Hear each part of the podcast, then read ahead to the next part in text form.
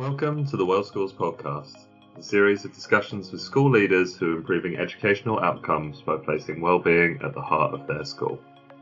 The Well School places just as much emphasis on well-being as it does on academic performance. It understands that children and young people are more effective learners when they are happy and well, and that they must take care of their staff and pupils' well-being to create a culture that allows everyone to reach their full potential. Today we're joined by our host Jim Morris and his guest Claire Hoods Truman, Executive Principal at Oasis Academy Blakenhale Infants and Junior School in Birmingham, to learn about how they are a well school.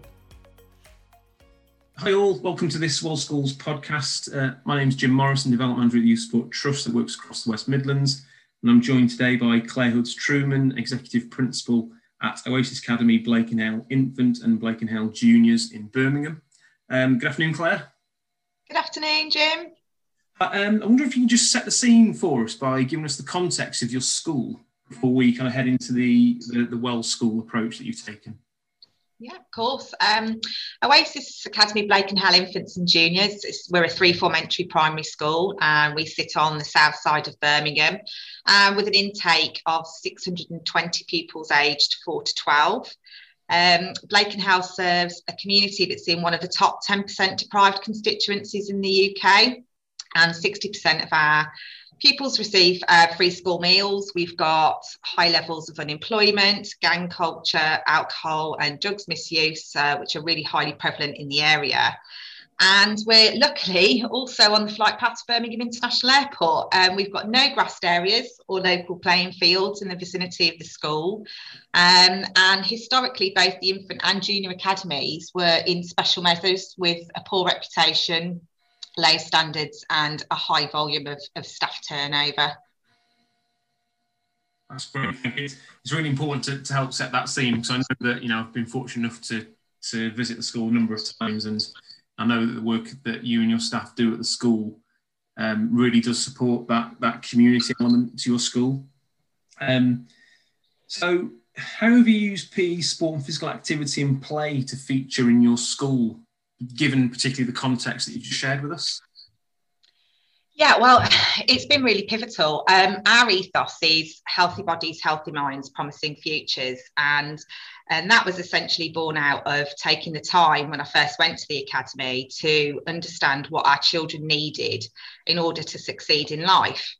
And when I became the executive principal at Blakenhale, uh, my intention was never to bring in a model of more academic booster classes and a diet of purely more of the same in, in an only core curriculum. It was about observing the children, the staff, and the wider community, asking questions and, and seeing what they needed in order to have a positive mindset. And one of the questions we asked were, like, who were we and what did we want to become? What was our identity? So taking the time to do that research and looking at school through the lens of a child was was critical. And what my children needed was to get moving, um, to build resilience and have a sense of identity and to build character. And I could see that good PE and physical activity would achieve that. So being in an area of high deprivation with low aspirations, these high obesity figures meant we needed to change mindsets and create a culture of positive physical well-being that would then in turn lead to positive mental well-being. Um, and within a matter of weeks at both academies, with a diet of PE sessions that were relevant, really, really relevant to the 21st century child, for example, fitness, boxing, and running, our pupils were gaining a sense of achievement, confidence, and, and self pride that enabled them to then succeed in other areas of the curriculum. And now we often say that we're the fame version of PESSPA uh, because the children engage in purposeful and targeted aspects of, of it daily through PE lessons, active play during teaching, um, unstructured times, along with competitive sport and enrichment. Um, and they're cartwheeling their way through lunch times, supporting each other in, in honing their skills and techniques in gymnastics at break, or just self managing a game of football or basketball at lunch. And it was having those children having that sense of um, confidence and pride in having those small wins in their PE sessions and active play that then meant they could access wider areas of the curriculum and had a sense of achievement and identity of where they sat within our academy. That's great. Thank you. It really sounds like it was a, a massive cultural shift for the school. Oh, it, it, how, how, how was that process managed from your perspective as a senior leader?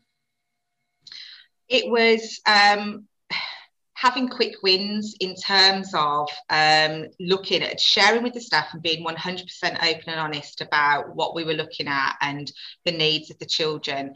And really taking that time as a senior leader myself um, coming into this this new environment um, where I, there was a lot of pressure of you've got to raise standards you've got to raise standards but um, we could only raise standards if we could actually get to the root of what would get the children motivated and what would get them to tick.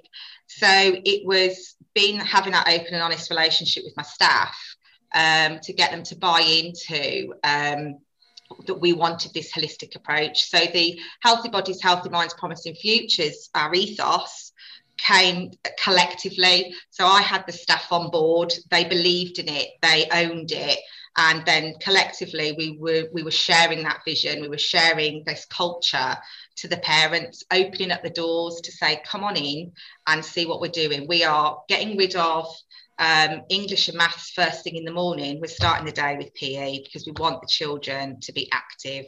We want them to be alert, um, and you know we really want to get them woken up first thing in the morning.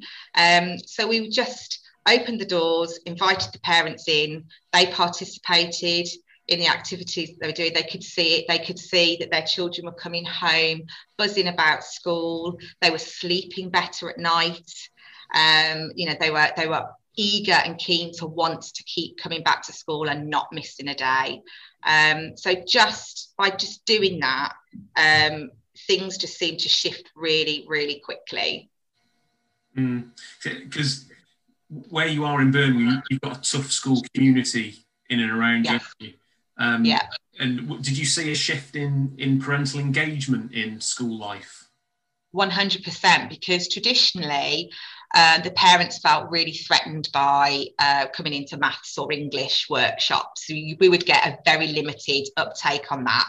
So when we shifted the focus to well-being and looking, starting off with fitness really, and um, I I, I the, one of the first things I did when I came was I put in a staff gym so that my staff could have a good work life balance. Um, and then from that, we started to put in fitness sessions for the parents so they could come in during the day, before um, before school, after school, um, and they were suddenly. I'm thinking, actually, do you know what? This is re- this is really good, and actually, the school's not quite so bad after after all. And you know, they're, they're they're nice. They want to talk to us. They're interested in us. I can see that there's positive changes in my children. So we, when we opened the doors for our PE open sessions, we had to keep putting them on week after week after week because we had so many parents that wanted to come in and, and see because they kept saying, oh, so and so's come home tonight and they're absolutely shattered. But they want us to go in the garden and they want to do a PT session. They're PTing their granddad in the garden, um, which was absolutely fabulous because the children were talking about school and then the parents wanted to learn more about the school and the changes that were being made. Um, so they came in, and then after that, we just subtly started weaving in other aspects. So we started doing maths with um, PE, and then other parts of English. We changed our curriculum so it incorporated aspects of PE within it, looking at texts that linked to PE and sport. And the parents then started to engage much, much more in other areas of the curriculum. Mm. So it was a really, it, it was like a snowball effect, really, that happened um, organically because with a push there was there was a definite intention there um, but we, we kind of duped them really we duped the children and we duped the parents because we did it in um, a purposeful relevant way that we knew that they would want to come in and be part of mm. and would talk about most importantly because the school was traditionally known as blake and fail not Blake and Hale because we it was always in the bottom 10% for years academically and the junior academy um, had never had a good Ofsted until um, you know we'd put all of these systems in place. Um, and it's something that it's never had in its 70 years of life. Yeah. Um, do you think particularly in this last 15 months do you think that that in improved parental engagement did that help you during those initial phases of the lockdown with remote learning and parental engagement and the importance of that during this process? Yes, definitely. Um, we've built a really good trust within our parents. They we they trust us and they trust the advice that we give them. And we again, when we went into remote learning, which was you know it's it was mind blowing for some you know families and parents. Um, we started off with our sessions. We had PE sessions, we had fitness sessions. We we recorded our sessions here with our sports staff and the staff and they were the first things that were going out as homework for the children because we just we kept that routine of this is what we get every morning this is what you're going to do every morning and then we're going to go into our um, english and our maths remote learning and our topic remote learning. Right it's, an example of how the power of pe school sport physical activity and play has been used.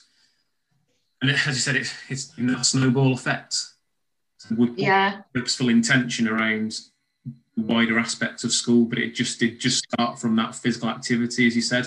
There's a yeah. good example for our, for our listeners. Um, I just want to go go back to kind of the start. You said at the beginning of your process, it was about the question you're asking yourself was what was our identity? Yeah. And you mentioned um, you were known as Blake and Fail. Yes. What do you think your identity is now? Oh, like I said, you know, I, we we are deemed as as kind of um, the fame version of of PESSPA because you know people will go, oh, yeah, Blakenhale, you do loads and loads of really fun, um, exciting activities with your children. You you get them in at eight thirty in the morning, and they're doing fitness sessions in year six. Um, you know, we've we've gone from not being able to compete in sporting events because the children weren't resilient enough to be able to cope with losing, to building on that character through PE and physical activity in the play and and everything that we do, to then accessing those competitions and winning them and the children winning them uh, with confidence or even coming second third last whatever being able to know i can learn from this um, and i need to do better next time. So that positive element and also our enrichment offer that we have on a friday we um, you know as a head teacher, it's getting that balance of you've got to have the academic outcomes, but in order to get those academic outcomes, you've got to play to the strengths of the people around you, your staff and the children. Um, and that was looking at enrichment. So on a Friday um, across both academies, we go off timetable and the children are um, developing um, vocational skills.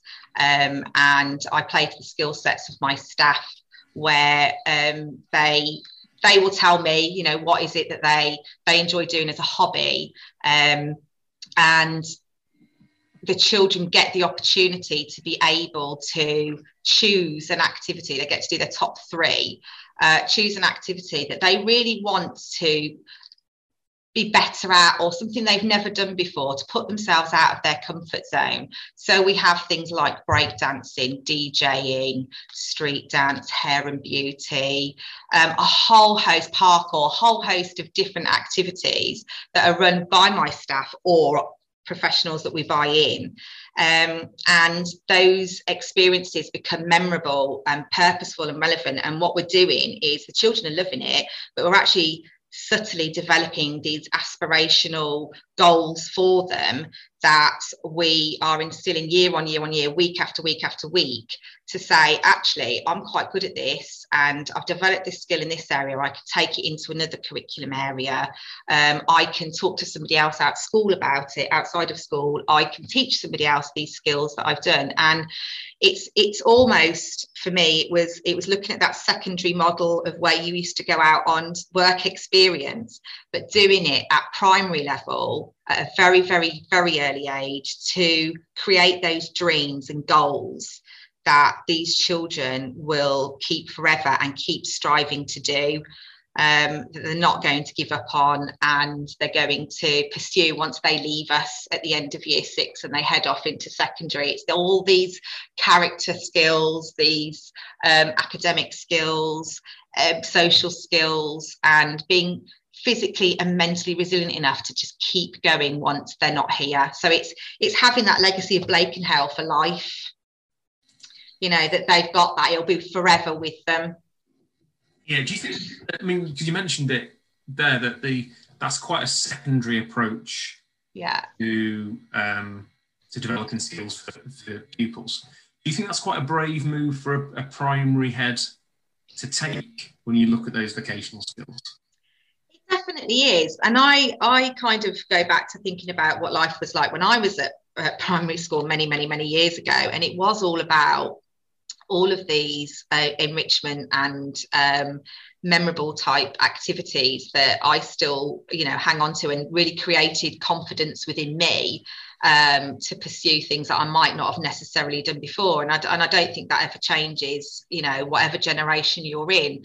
So, um, it was a bold move. Um, and again, it was a move that I knew my staff would um, harness and and be involved in because I wasn't thrusting something on them that they didn't want to do. They were coming to me and saying, Well, my hobby's outside of school of photography. My hobby mm. outside of school is golf. Um, so it was things they were confident in, and they were very, very keen to be able to impart that knowledge onto our children and young people. Um, and at the same time, we're still doing English, we're still doing maths. It's you know, it's still it's, it's integrated, interwoven within it. It doesn't have to be that you're confined to the four walls of a classroom and an interactive whiteboard.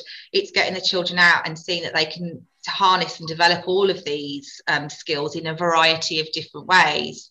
And it was so important for us here to be able to do that because of the low aspirations in the area um, we wanted the children to have a goal and to be able to leave here at the end of year six and have that dream that they could pursue and keep pursuing um, until they get there. Yeah, it, it, it, certainly sounds like you're, you're preparing your pupils to thrive.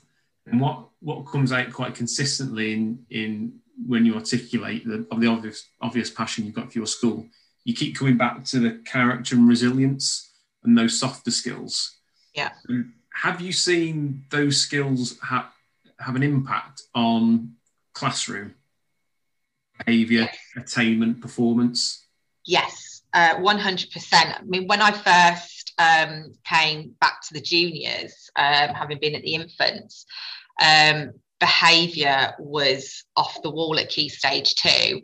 And you know just by focusing on um, all of this physical activity and and channeling it and building the character and looking at growth mindset um, and and using that as a tool to say that you know we all engage in it our capacities and talents can be improved over time and learning from failure is important and um, you know they it meant that the children were having these uh, very, very small successes through the sport and enrichment program.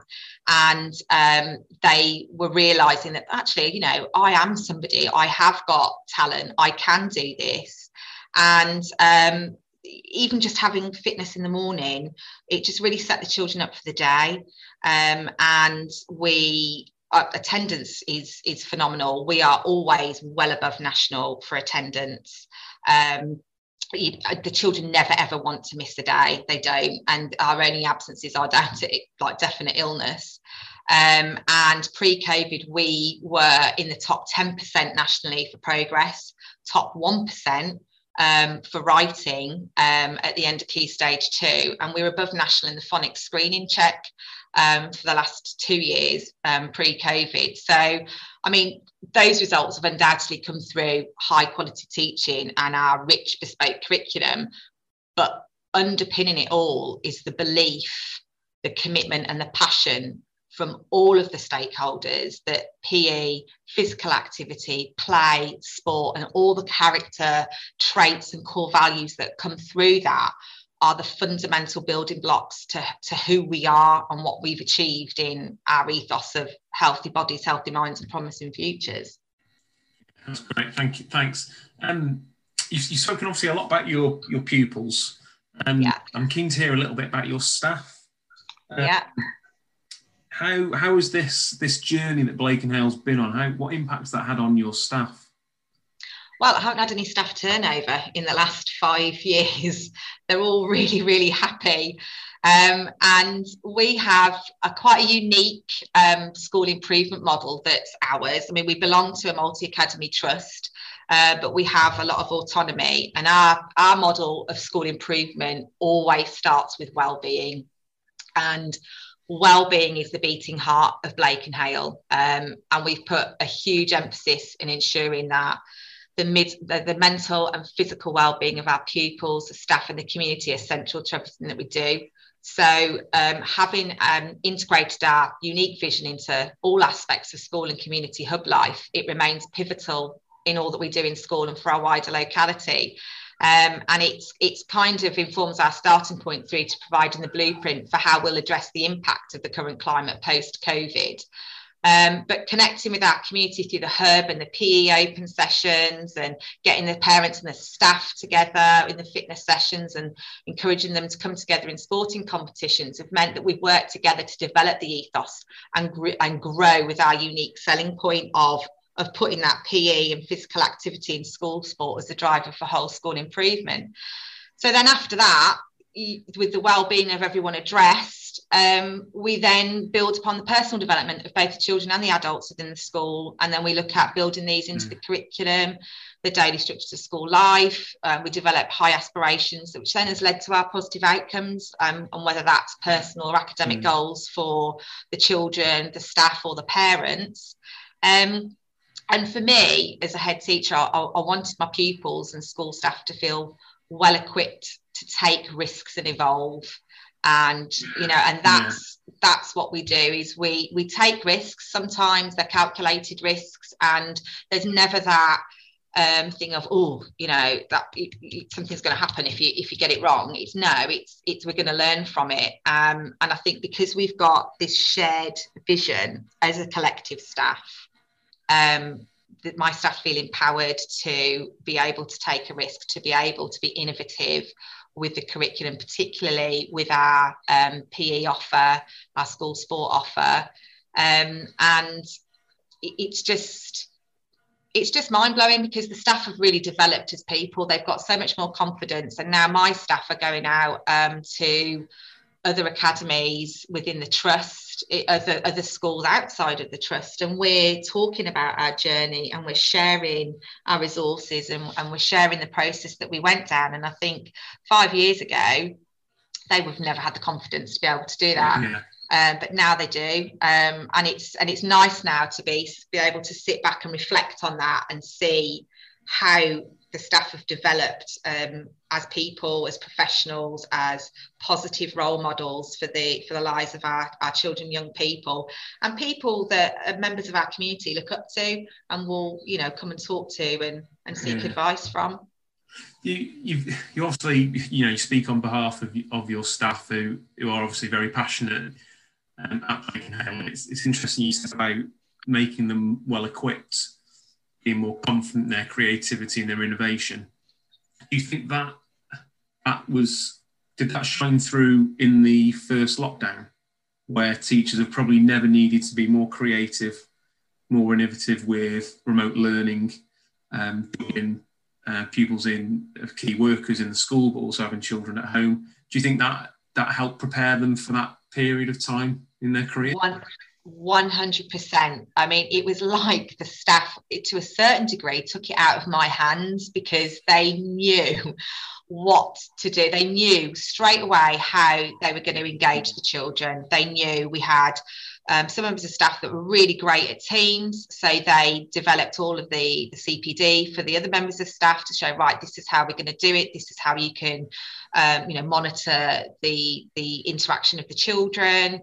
Um, this is how you can teach an art lesson um, using Teams and iPads and everything else. And they were so creative. I mean, we had, um, they set challenges we're all about setting challenges here as well. They set challenges where the, the children had to um, create a video for the staff to help keep us fit while we were here.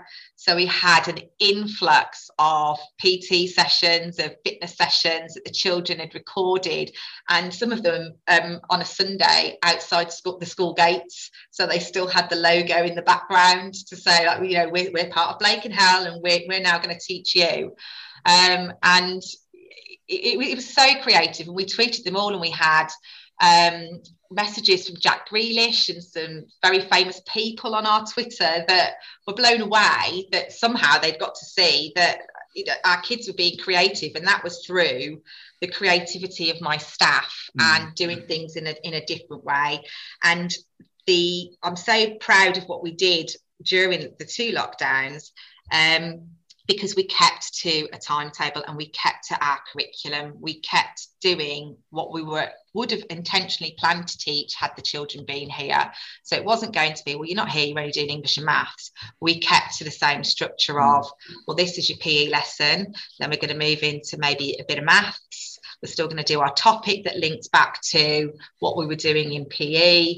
Um, doing our fit for life module um, and then moving into english um, it was it was really creative. I, I, expect I know the answer to this, but I presume this that, that approach really helped with staff well-being and managing their own um, difficulties at home, maybe with self-isolation or, or, family members.